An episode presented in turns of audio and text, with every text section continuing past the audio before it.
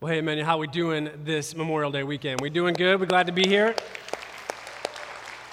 Well, good morning. My name is Matt Randall. I'm your Greenwood campus pastor. I'm excited to share week two of this series called Drifting. Uh, Danny kicked us off with week one last week. Before we do, though, you got to know I'm a little bit more excited than normal uh, because my wife and I are celebrating 10 years of marriage this weekend. So I'm excited to share that with you. Here's a picture of us. We went back to the scene of the crime in Franklin this week and just to spend a little time remembering uh, what it was like uh, to be there. And a little shout out to our Franklin campus down there. But um, yeah, 10 years of, of wedded uh, bliss. Is that what we're supposed to say? Uh, it is well worth it. Those of you who are considering marriage or you are in marriage, you know this to be true. It's well worth it. And I'm glad to share a little bit of this weekend uh, that we're excited about with you. Uh, but I'm here to share week two of our series called Drifting. Dana kicked us off last week um, and uh, worked through some ideas that as we talk to people and we try to understand where they're at in their spiritual lives, uh, they come to us with various questions and concerns and thoughts that are going on in their life. And what we found is, is that many people could probably be described as drifting. They might find themselves uh, drifting in their spiritual lives or maybe in their marriages one way or the other. And so uh, this series is, is, intended to help uh, to um, give us an idea of how we overcome that feeling in our lives. And what we've said, and I'll say, we'll say it again uh, this week, it's first filling in your notes, is that a drifting life can feel meaningless. A drifting life can feel meaningless. We, we said last week that uh, maybe that you uh, are progressing to this life, but yet you f- feel like you have a lack of clarity or a lack of vision. Maybe some of you are just waiting for what happens next.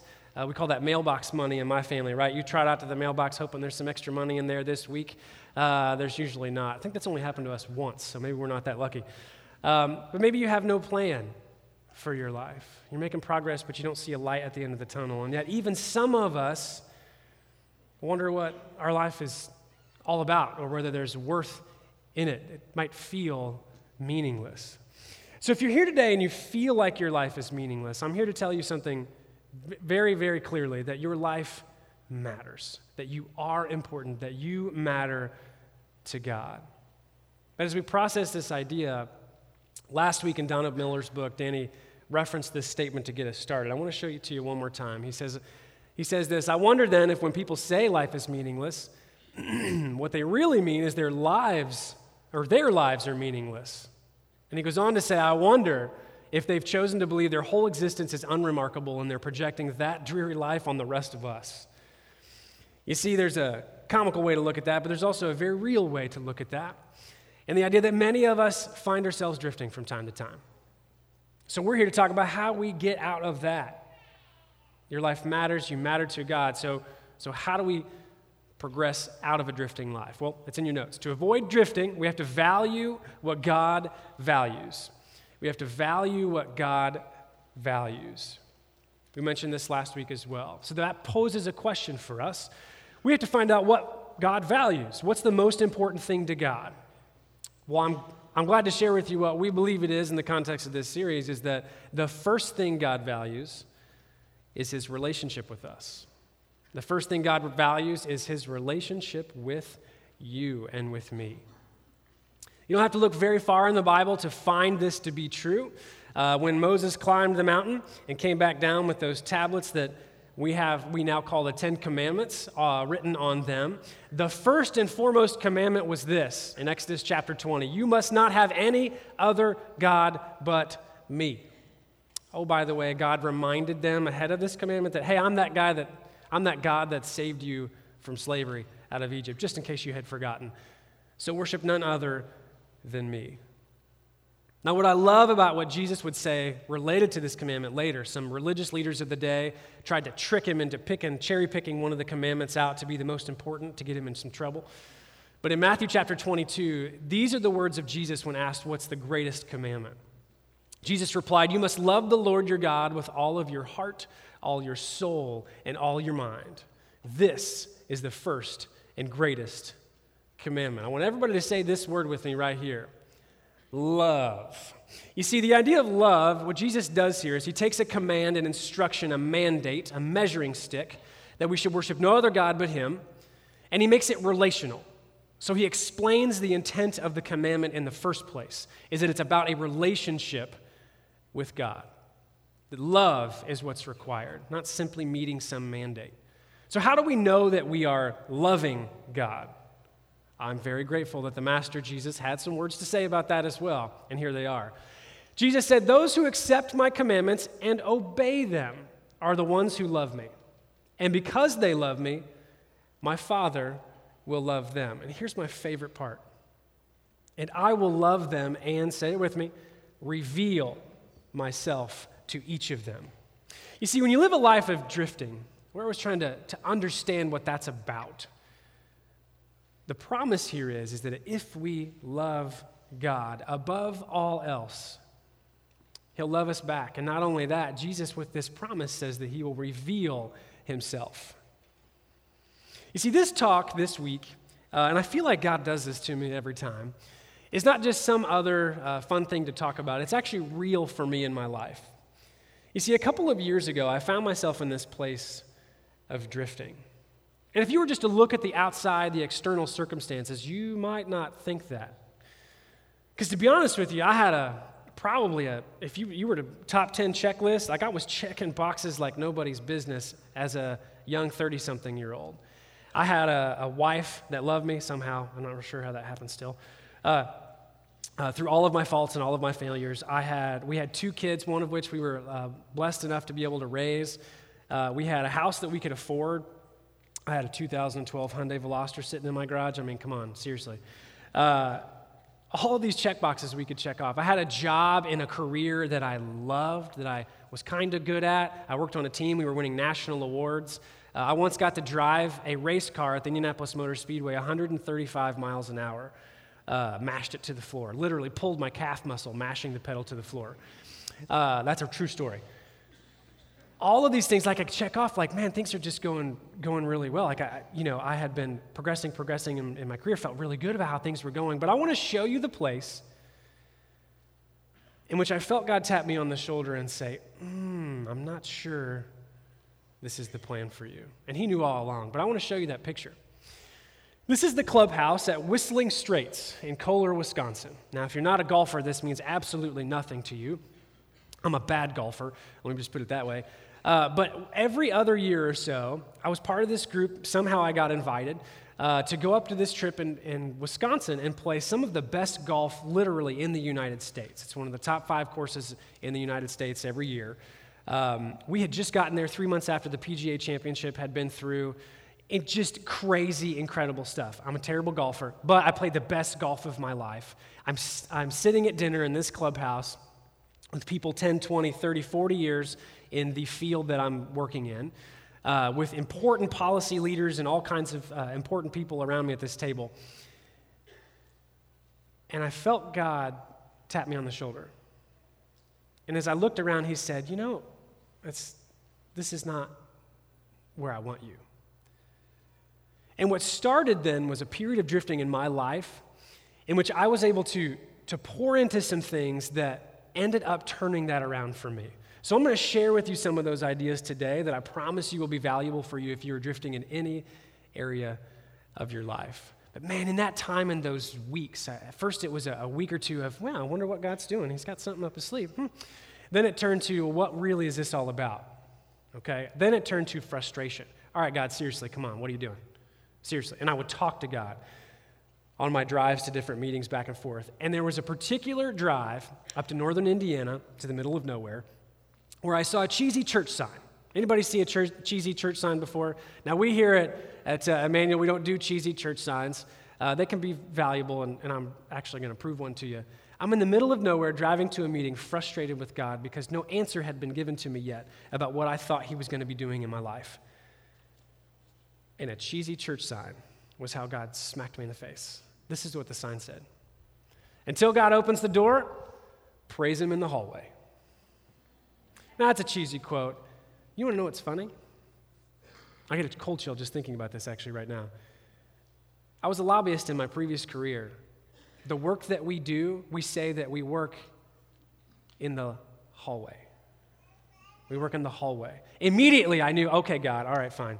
Cheesy church sign, I got you. Okay, mm-hmm, I understand.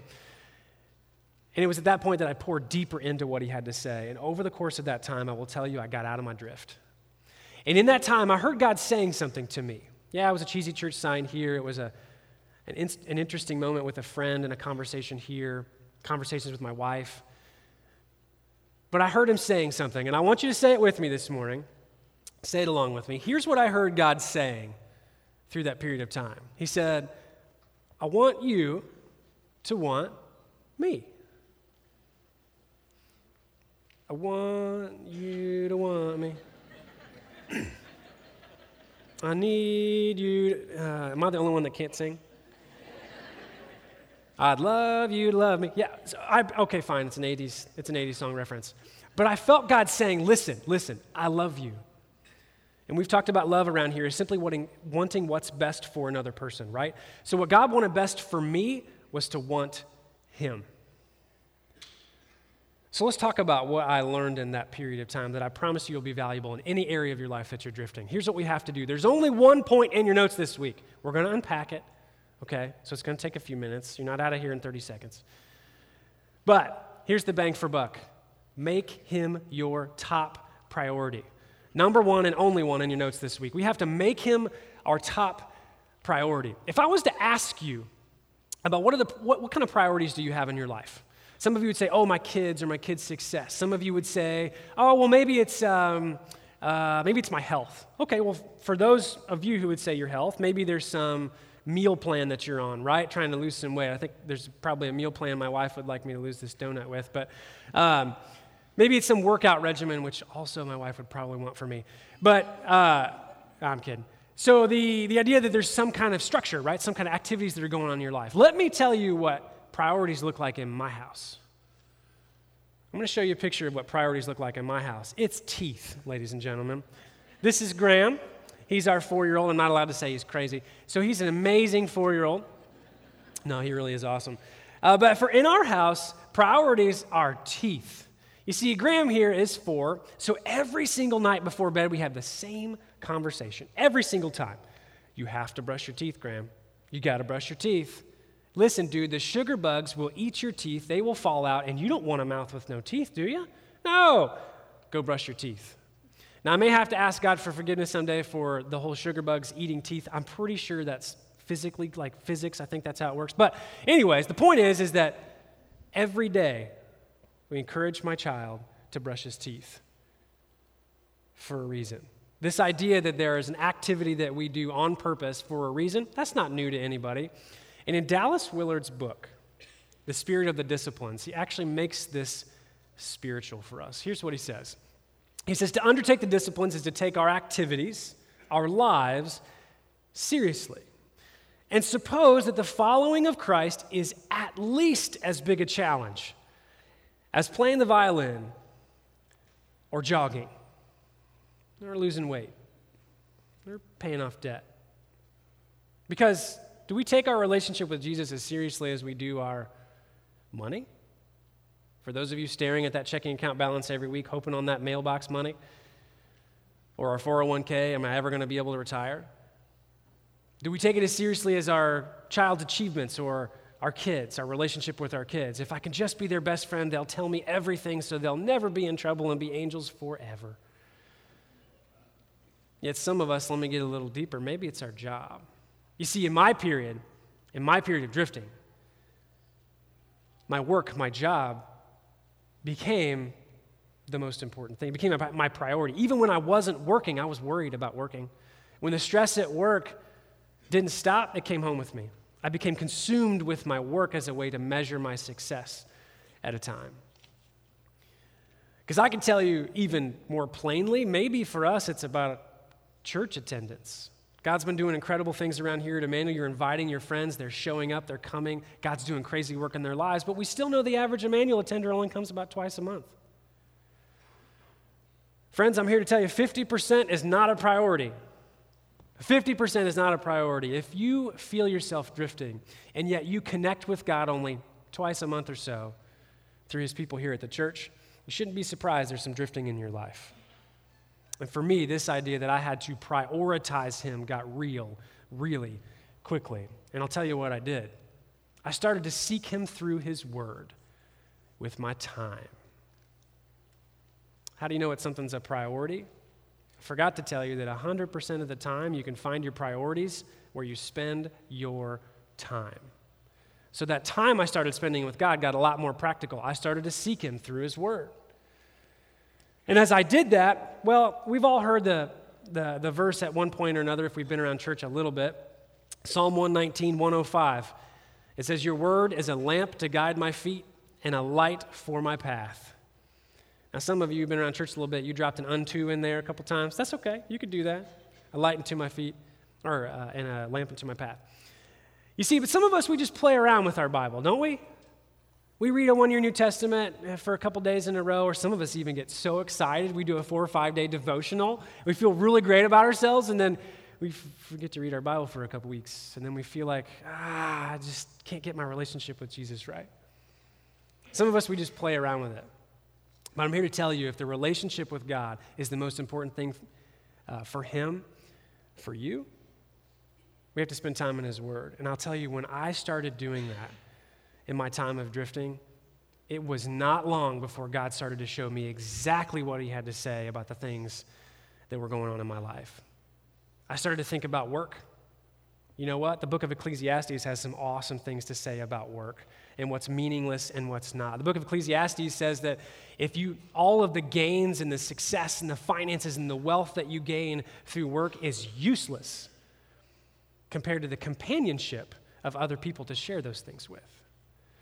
And then I thought about the idea of money. What does money mean for me? What place does it have in my heart? In Proverbs chapter 22, start to see what God has to say about that. I started wrestling with the idea of, of the sins in my life, whether I was worthy or not worthy, or, or wondering if, if I was even uh, uh, worthy of a call by God at all. James chapter 4, verse 10. I learned that if I'm simply humble, He'll lift me up in my period of drifting. Went back to Philippians 4, 6, and 7 when I started having anxiety and worry and stress about what it was that God was doing in my life. Uh, we, I've told the story before, but we lost a little guy very, very late in pregnancy. And uh, I went to this as my life verse because I found that if I have anxiety, worry, or hurt or pain, all I have to do is lift it up. And even then, I started to think about the work family balance, work life balance, you, as you've heard it said. In 1 Timothy 5 8, do you know the Bible tells you that if you don't take care of your family as a believer, you're actually worse off than an unbeliever? And even yet, wisdom was really what I needed. And while it's found throughout all of the Bible, regardless of whatever can be found, I found something in Psalm chapter 111, verse 10. It says, Fear of the Lord, respect for God, placing him high, honoring him. Fear of the Lord is the foundation of true wisdom, and all who obey his commandments will grow in wisdom.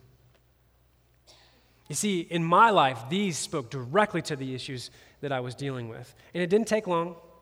It didn't take but a week or two to start seeing this big picture of what God had to say about what I was wrestling with. But you see, some of you right now, I'm giving you some ammo, right, for what you're dealing with in your life, but you're still fighting with me. I know you are. You're still arguing with me. You say, Matt, listen, I, you're telling me to read my Bible. That's so simple. You don't understand how busy I am. These 23 kids of mine keep me pretty busy, okay? I don't have time to read every single. Oh, you know what? I got a version for you. Did you know this is the one year New Testament? Five to 10 minutes a day you can spend with God to hear what He has to say about you. You too busy? Got a version for you. Not yet. Oh, Matt, seriously, come on, man. Uh, the Bible's just hard to understand. Like, I wish it was written in like today's language. I just want to get out like the main idea. I got a version for you. Welcome to the message, ladies and gentlemen. The message is a version of the Bible that's written specifically with that intent in mind to let you get the big ideas out and even paraphrase certain sections that many people have found confusing over the years without in depth study. The message might be for you. Matt, listen. Sometimes I read Matthew, Mark, Luke, and John, and there's a there's a thing like so he healed the 5000 but like did that happen before or after he healed the paralyzed person, or like then there's the guy on the mat that they let through the roof. Like, but did, when did I got a version for you? Did you know the story is written from front to back chronologically. You'll never be confused again about what happened when in the story of Jesus. Because I know some of you are real worried about that, right? You don't want to get your timelines confused. And yet I know some of you say, mm, Matt, come on, man. You're making it sound so simple, but like some of these names and places and like the stuff that's going on, the cultures and stuff, it's just hard to understand. I got a version for you. You want to see it? I got a version for you. Welcome to the Hey Becky, look at that Bible. It's so big version. this is the study Bible. Did you know that there's a version of the Bible that gives you context and names and places and hey man, who read that book about Ecclesiastes and stuff? Oh, it actually helps you explain how to say the word Ecclesiastes for those of you with tongue tied problems too. The study Bible can help you fill in all those contexts that you've been missing if you're trying to study the Bible. And I know even some of us are saying, look, it's just hard. I read it once and I it's hard to understand and maybe even some of you, you look at me and you say, Matt, uh, my first language is Finnish. Guess what? I have an answer to your problem. Did you know, first of all, that the Emmanuel app, free to download on any service that you like, comes with a free one year New Testament? You don't even have to go buy one for $4 in our bookstore. We give it to you for free. You can find that on your home computer, your laptop, and your mobile device any time of the day. But yet, even though some of you who might be Finnish as your first language or Slovakian, I'm not real sure, did you know the Bible app? That's what it's called. You can Google it. The Bible app has 1,200 versions of the Bible in 900 languages and countless devotions and studies to help you go deeper, because some of you think that's, their, that's your problem. Here's my thing, guys spending time in the Word of God is not hard. If you find it hard, come back to me. I'll find the answer to your excuse. Because there are versions and easy ways for you to get plugged in. Because as I found myself drifting and working my way out of that, I made him a priority, which meant that I spent some time. I got into the Word because I knew that's how God speaks to me and speaks to the issues that I'm dealing with. And I'll tell you some other thing, too. When I started spending time in the Word, it changed the way that I prayed. So here's my encouragement for, for you this week you have to be open with Him in prayer, you have to be open with God in your prayer. Dallas Willard's uh, in the same book, The Spirit of the Disciplines, talking about how how do we wrap up some of these uh, these sometimes hard disciplines in our life and plug them in practically to the life that we live every day. Here's what he says about the idea of prayer that I want to work through today. He says, if we see needs met because we've asked God alone, our faith in God's presence and care will be greatly increased. But there's a but. He says, but if we always tell others of the need, we will have little faith in God, and our entire spiritual life will suffer because of it. You see, I think this idea, the idea about being open and transparent and just, just giving God openness in our prayer, I think without this idea, we can be held back in a perpetual state of drifting in our marriage, in our, in our spiritual life, wherever it is. You see, because if we go to, if we go to other people first before we go to God, we're doing it wrong. That's not making God the priority. In fact, I want to speak to those of you in the crowd who might be type amen and share people on our social media platforms. When something heavy hits your life or in the life of someone that you know, we are quick to jump onto a social media platform and post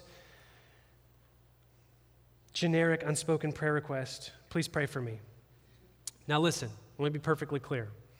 Jesus appreciates that we ask others in our small groups, in our family, and our friends, and those that follow Jesus to pray for us. But He wants your prayer first. Pray before you post. You hear me? You got to pray before you post because your relationship with God is the most important thing if we're making it a priority. And you know, we get encouragement from Jesus, straight from the mouth of Jesus, about this idea of being open with Him in prayer. And here's what He says in Matthew chapter 7. Say it with me keep on asking, and you'll receive what you ask for. Keep on seeking, and you'll find. Keep on knocking, and the door will be opened to you. You see, last week, Danny walked us through and we all recited with him the Lord's Prayer, right? Our Father who art in heaven, Insert version here. When he walked us through that prayer, the idea that Jesus was getting through a bit was to how to pray. Now, for some of us, the recitation of certain words in our prayer can be valuable. For instance, during my time of drifting, I asked God with the same phrase in my heart that came out in my writing and of my mouth. I asked him for abundant clarity. So I in my prayers to Jesus, I said, "Listen, I know you're doing something big, but make it abundantly clear that it's you so that I can't deny that you're the one that's doing this." You can do that. You can insert those things, but the Lord's Prayer and instruction in prayers are more about how to pray. When we pray consistently for God's will through us and our hearts to be done on earth just as easy as it is for God to do his will in heaven, it starts to change the way that we pray. When we see that encouragement in Scripture, it starts to change the way that we have our conversations with God. And today, I want to show you just two days back to back in my journal from that time to give you an example of what it looks like when you're in the middle of drifting and you're asking God for some clarity and how it can come to you when you plug these things into practice. You see, I had a meeting on a particular day that I was a little bit stressed about. And so here was my prayer that morning. I said, Lord, today is your day. Guard my heart against all pride and selfishness in this meeting. Please be bold in showing me the way to go, even if it's not the way that I think you're going. I have felt you move and clear this path for me. Help me to trust in you alone and lean not on my own understanding. Guide my wife today as well. Cover her workplace with your overpowering peace. And thank you for the opportunities that you have given me. Help me to honor you in all my words and actions today. That meeting I had that day went pretty well. God actually provided clarity in my drifting. It was that morning before the meeting, though, that I prayed after reading Colossians 3:23. Work hard as if you're working for the Lord. I learned that I should be constant in prayer through my readings that morning. The meeting went well, and I want to read to you the prayer that I prayed the next day. Lord, thank you for being so obvious. Thank you for guiding my path and making this road easy to see. I'm not worthy of what you call me to, but I'll never honor you. I'm sorry, I will honor you. yeah, sorry about that one. But I will honor you by giving my heart to you. Lord, let me be like those early churches and burn so brightly for you that people can't help but talk about your work in me. Thank you for listening to my heart and for granting my desires for comfort. Lord, protect my heart's desire for my family as I'm tempted by the amazing work you prepare for me. And cover my wife, guide her every word and step. Use me as an encourager and however most valuable I can be to her. And guide my meetings ahead and give me the words to say. God kept guiding my words to say. I had very tough meetings that went really well for no other reason but God. You see, in my relationship with God, I have times where, just like you, we have worries and stresses and, and things that, that cause us to feel a little distant and maybe like we're drifting away. But I will promise you that plugging these things into the, any period of drifting in your life will be as valuable for you as it has been for me. Because every single time that I have felt that feeling, that, that draw, that, that pull away, that drift, it has always gone back to my relationship with God. Every single time. Drifting in my marriage, it's my relationship with God. Trying to figure out how to raise a amazing four year old, my relationship with God. It's what He says about parenting and the comfort that He provides. How do I feel about money? Do I get too concerned about it or what my accounts look like? It's my relationship with God. And I'll encourage you, it's the same for you. And for those of you who might not call Jesus a, a, Savior or haven't trusted Him yet for the first time, to hear a guy up here saying, hey, by the way, that feeling that you're feeling, that little, that, that point of depression in your life or, or that struggle that you're going through, uh, the worry that you have, that feeling like you're drifting away from people and something that you don't understand, to hear me say that it's about your relationship with God might feel weird. It might feel weird off the bat, but I can tell you that because I started to trust Jesus and are consistent and I'm consistently working every day to trust him a little more, I know for a fact that's what it is. And so if you haven't yet trusted Jesus, if you haven't yet let him into your heart, we just read that Jesus tells us to keep knocking, right? Keep knocking and he'll open the door to us.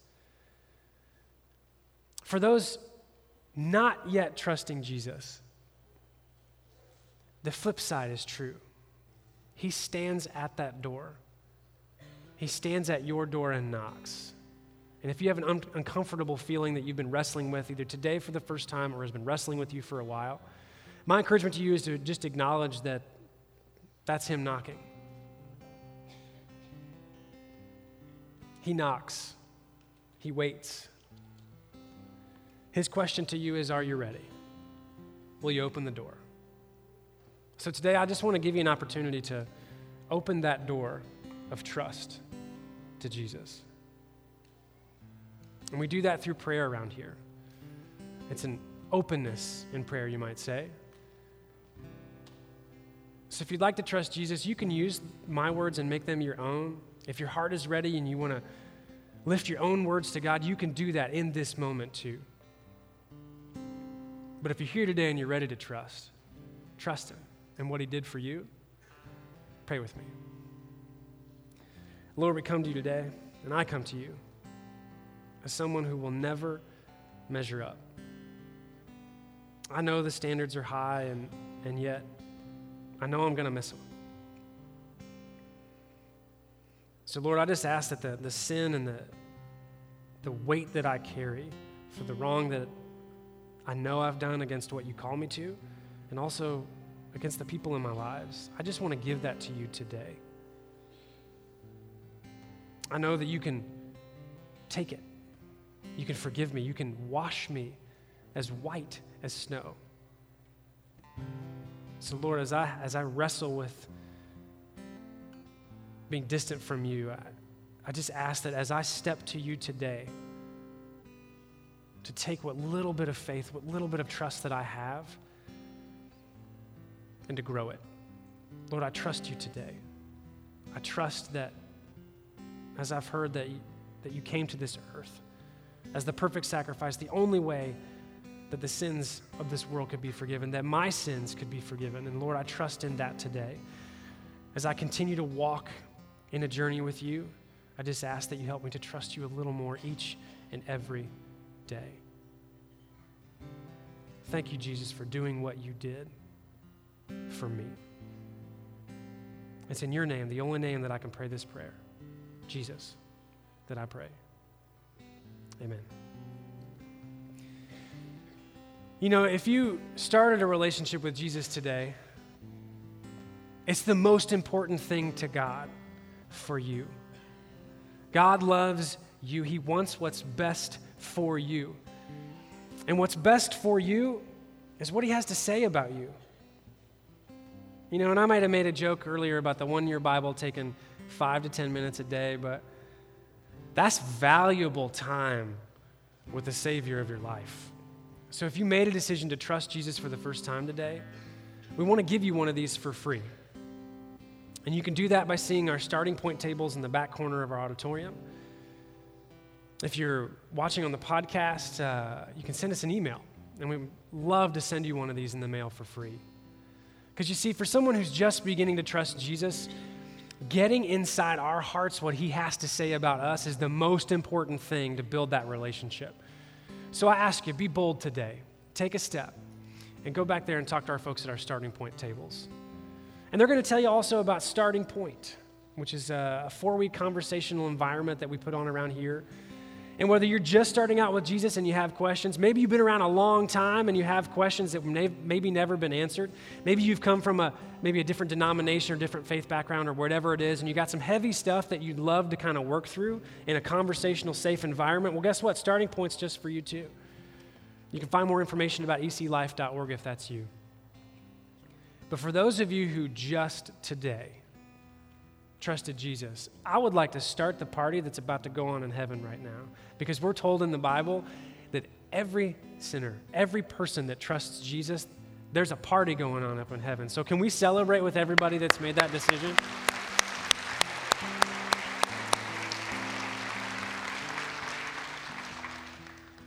This stuff matters. Some of you walked in today and maybe you felt like, oh, that's super simple. Spend time with God and read my Bible. Guess what? The answer to a drifting life is the same for all of us.